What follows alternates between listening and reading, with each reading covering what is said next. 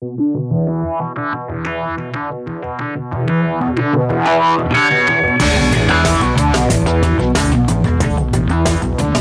listening to the Ticker Podcast from IR Magazine, a roundup of this week's leading stories and industry comment from the world of investor relations. Here's your host, Jeff Cossette. Hi, everyone. Special purpose acquisition companies, SPACs, have had quite a run. Capital raising in the last year and a half has been orders of magnitude more than ever before. But after a record 109 new SPAC deals in March alone, issuance has suddenly ground to a virtual standstill. The SPAC smackdown follows new SEC accounting guidance that would classify SPAC warrants as liabilities instead of equity instruments. Potential rule change that could take away the incentives for sponsors and operating companies to opt for this alternative IPO vehicle. Meanwhile, restating financials could further dent investor confidence in a market that's already volatile and oftentimes seen as speculative. So, is this just a pause, or is the SPAC party over? And in these sorts of circumstances, what are communications teams to do? My guests today have some pretty good ideas. On this Ticker podcast, SPAC Talk with KCSA Strategic Communications Jeffrey Goldberger and Lewis Goldberg. That's coming up right after this week's IR News Update. Three out of four investment bank conferences will likely be entirely virtual this year. A survey conducted by financial video provider Open Exchange also shows many banks are preparing for a gradual shift to hybrid investor events. But not all corporate access professionals are completely sold on the hybrid format. Several have pointed out to IR Magazine that if attendees travel for a conference where half their meetings are virtual, they may wonder why they bothered to travel in the first place. Institutional investors aren't buying oil and gas companies' promises to clean up their collective act. A survey of 64 investors managing about 11 trillion in assets shows less than a fifth actually believe oil groups can transform their businesses to focus on green energy. At the same time, almost half of investors polled by the firm Procensus said big fossil fuel groups were still investable. That's mainly because they would benefit from another oil price cycle, with share prices going up on the back of a rise in the oil price. And that's before, presumably, net zero becomes uh, an issue. Everything you think you know about ESG Alpha may be wrong. An analysis by smart index provider Scientific Beta concludes ESG funds' outperformance is based on factors other than strict ESG metrics. If true, companies may expect a shift in investor objectives regarding ESG strategies, moving from alpha to things like contributing to society or reducing climate and litigation risk. And finally, recent events have drawn attention to the growing role of retail investors in equity markets. IR Magazine has been tracking their behavior and how IR teams view their shifting participation. Joining us now is IR Magazine's Garnet Roach with the latest edition of Garnet's IR Research Rockpile. Hi, Garnet. So, what have you got for us today? Hi, Jeff. Yeah, so we've got a new report that looks at retail shareholders and how investor relations professionals communicate with these types of investors. So we looked at what the average shareholding is for retail investors in companies, um, and the average proportion of shares held in a company by retail investors is around 14%. Um, and that compares with an average of almost 60% held by institutional investors. So it makes sense that IR professionals put the bigger focus on institutions, obviously.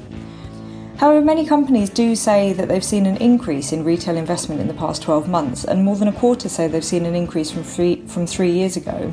And much of this is focused on small cap companies. So, what's the sweet spot when it comes to how many retail investors hold your stock? Um, so, most IROs say that they're happy with their current levels of retail holding, but just over a quarter would like to see more retail investment, while a fifth would like to see fewer retail shareholders. And it seems that around 20% retail investment is, uh, is kind of the tipping point for many IROs.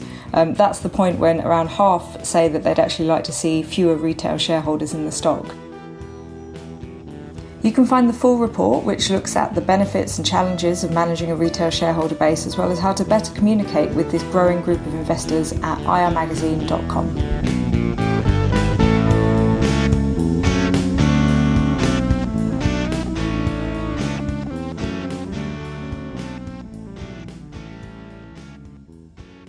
Thank you.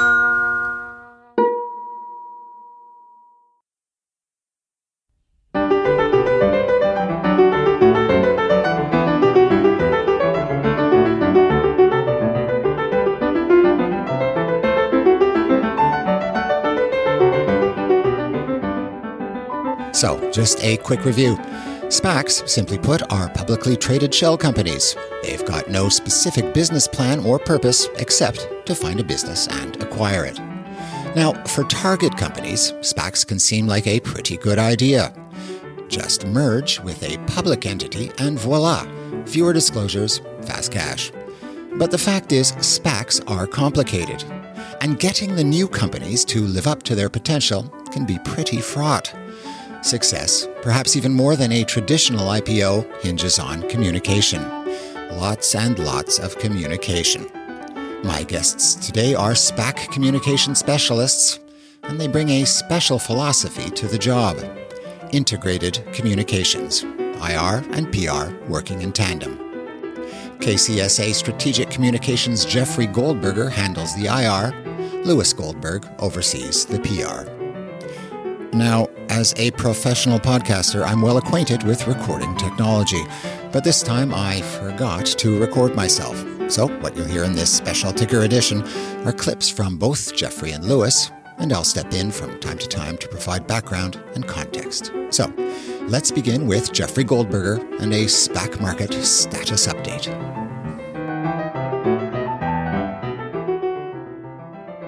Sure, I'll start. I'll start off. Lewis might have some additional thoughts as well. I mean, look at if, if you look at the marketplace right now, by month three of 2021, we eclipsed the number of SPACs that entered the marketplace through IPO of all of 2020.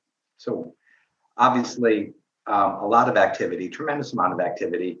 Um, the SEC is uh, getting a lot of pressure to to assert itself, or at least to put in some uh, more um, checks and balances, and I think that's what they've done. So everything seems to have uh, gr- uh, ground to a stop.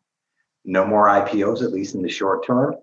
And then all these companies that are out there, whether they um, have have filed or are currently trading, they're going to have to go back and they're going to have to work with their auditors to, to work through this um, this mess. And that's what it is at this point. I think there's a lot of uncertainty, and we've seen, uh, you know, most of the the, the stocks that are out there trading, they're down 10 to 20% each. So I think it's a pause. I don't think it's over because I think, as, as I like to say, there's a lot of inventory out there. So these companies aren't going away. It's what you do with them in this type of environment. Uh, Lewis?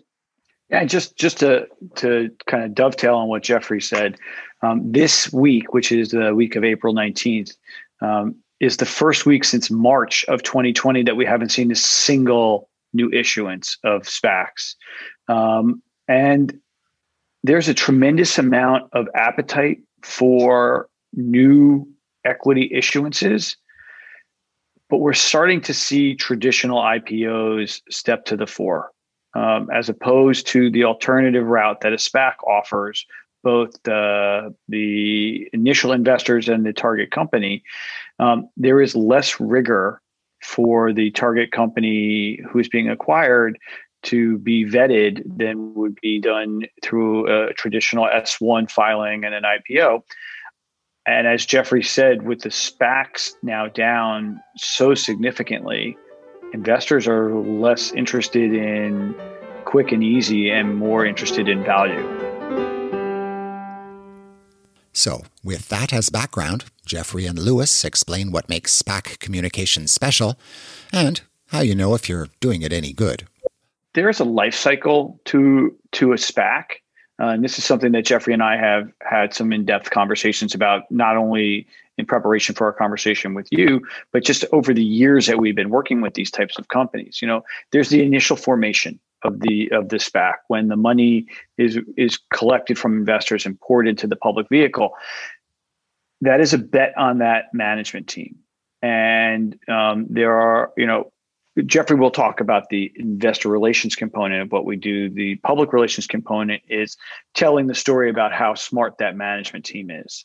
Right as that management team works towards identifying a target and a de-SPACing event, that there is a shift of look at who mom and dad is to look at who the kids are and the kids being the the target company because the ultimate objective is to keep the initial investors in the SPAC at that point of de-SPACing and not you know encourage them not to redeem because the target company may not have the capital necessary for operations um, that they need to achieve their business objectives. If the redemptions are too high, uh, one, the stock price will come down, will, will plummet. And two, that company will have to go out and raise money again relatively quickly to allow them to operate. You know, we're not looking at all SPACs are not created equal. Most of the SPACs are small, not multi-billion dollar SPACs. They're SPACs that have been targeted at the tens or, if they're lucky, hundreds of millions of dollars.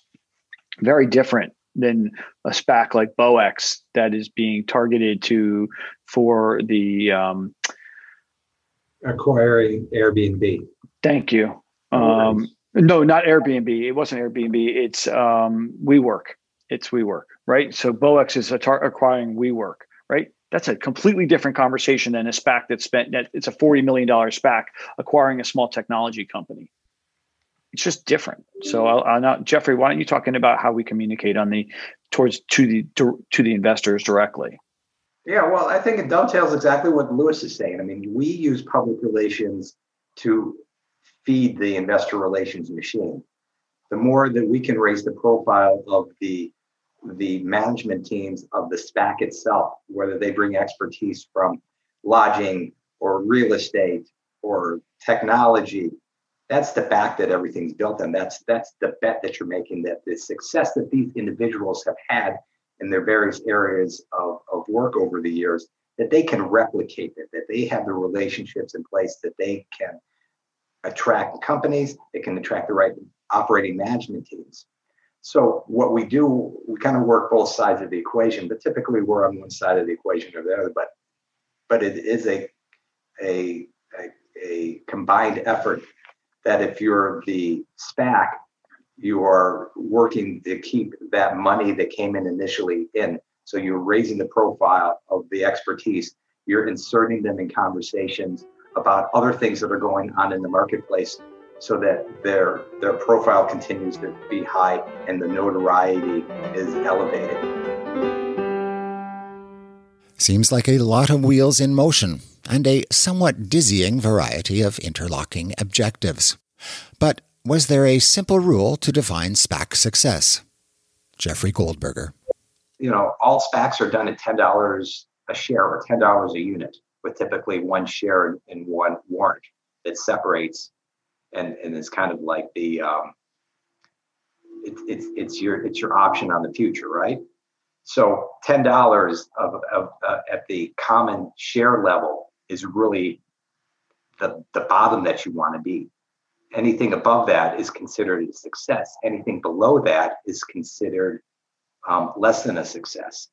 So that's really where I think our work is is is is is um, graded. Have we helped that company through our efforts to keep that stock at at ten dollars or greater, and hopefully greater, because then someone is saying the investment community is betting with their dollar that the success of this potential um, acquisition and de-SPACing process is stronger. Um, we worked with one actually that by the time the SPACing process um, occurred, the shorts had gotten to it and it was trading at $2.50 by the time they went through the de-SPACing process. At that point, they were so far down the line that they had to do the deal. Most of the money uh, walked away and they had to go immediately, as Lewis said, back into the market to raise additional capital, which ended up diluting the shareholders even greater.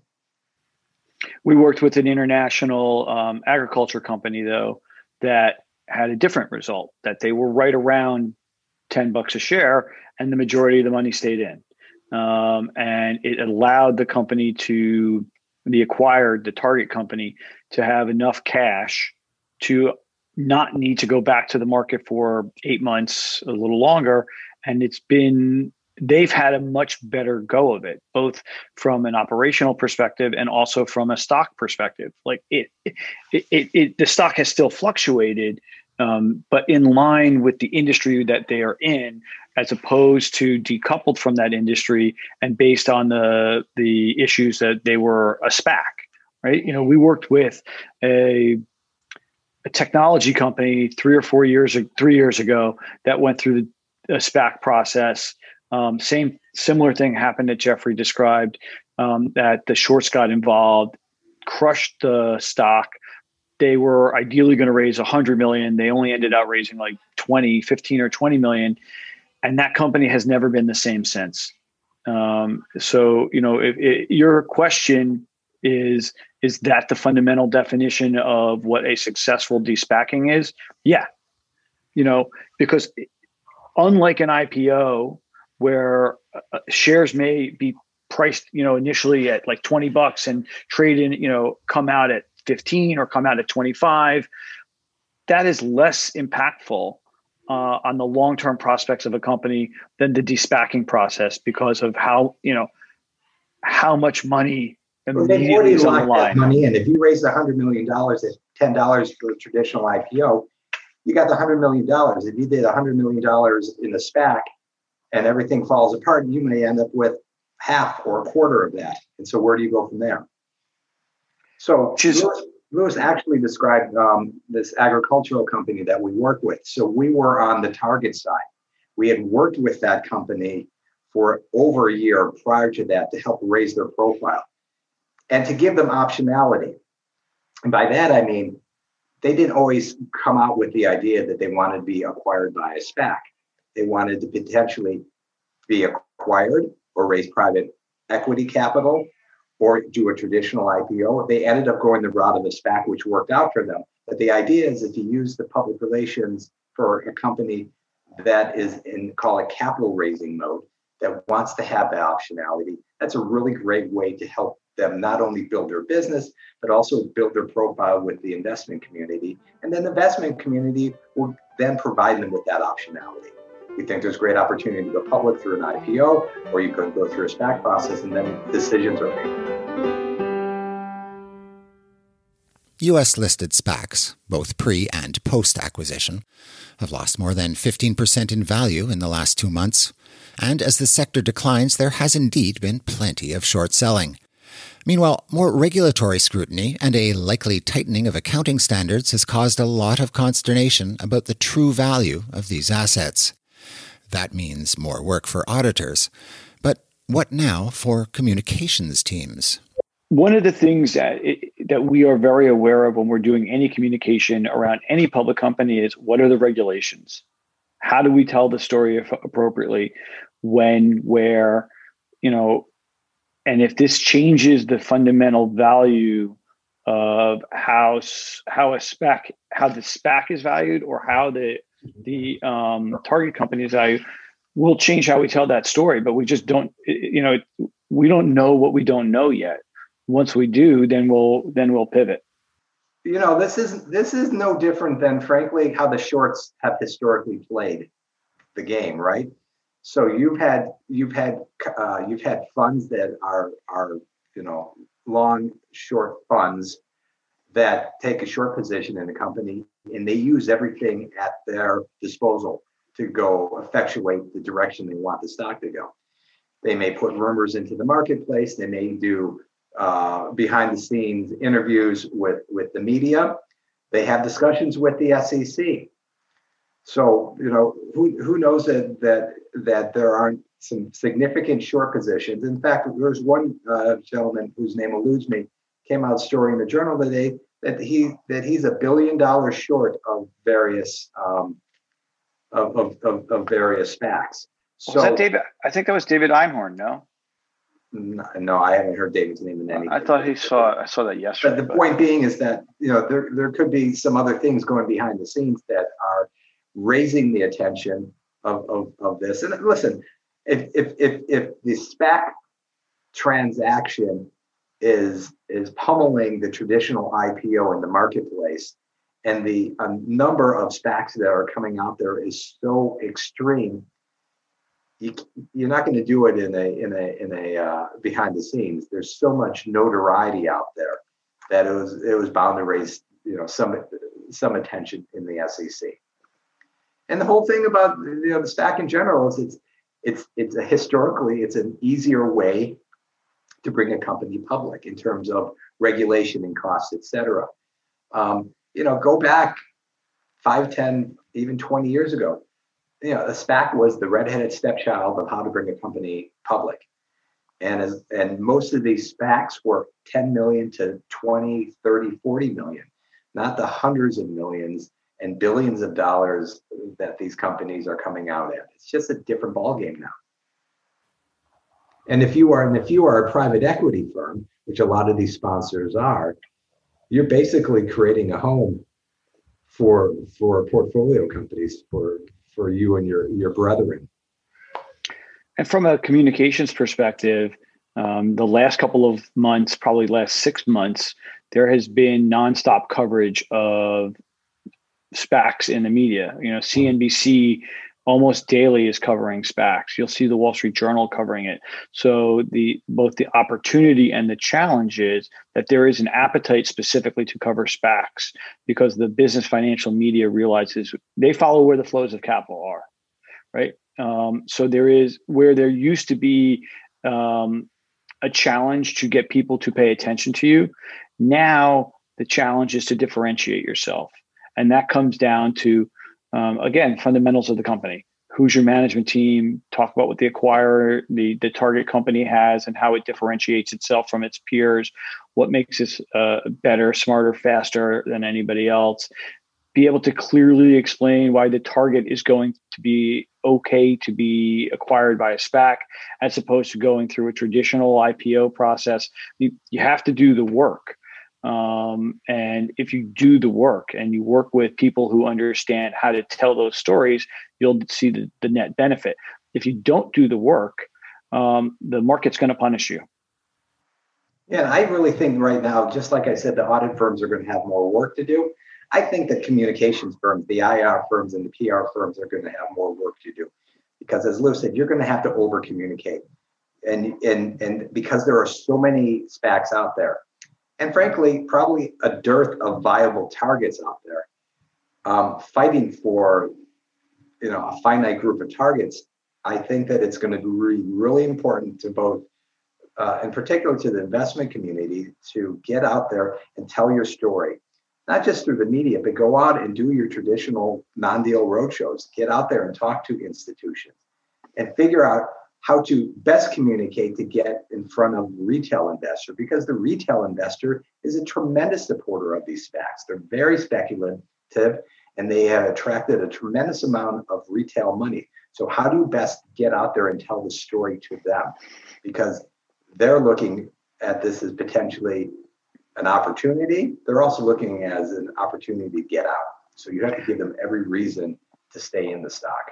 I, I no, what I was going to say is I think that we are near the if we haven't already hit the peak, we're very close to to the to the top of this this trend.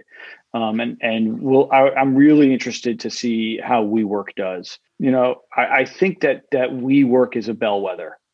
If the WeWork de-SPACing process goes off really really well, and they are able to maintain, you know, 80, 90% of the money that's in the BowX SPAC, then it will indicate that there is still tremendous appetite. If it is a failure and, and WeWork doesn't raise the capital that they need and want, it will indicate, I think, that, you know, the Fonz has jumped the shark and you know we're there. Like then we're going to swing you know because jeffrey mentioned it earlier spacs are not new. They've been around for 20 30 years. Um, and you know they were all the rage back in the the late 80s early 90s um, and they just came back into vogue. And just like bell bottom pants that come and go i think that spacs are similar that they won't go away completely here's the difference but the difference is this lewis is that there's now a tremendous amount of inventory out there, right? So there could be zero more, you know, no more stat SPACs coming out, and you have to deal with this inventory. So yeah. the job of communicators in working with these management teams is going to be extremely important because they're going to have to work through because you, the SPAC the SPAC um, platform is, is pretty straightforward. You don't find a viable target and get shareholder approval within call it 18 months to two years, all that money just goes back to the investors. So that opportunity goes away if you don't make it work in that finite period of time. So, in the end, with SPACs facing a surfeit of headwinds, making it work means the opportunity for communications teams may never have been greater. Listen, if, if, if companies didn't have issues, we wouldn't have jobs.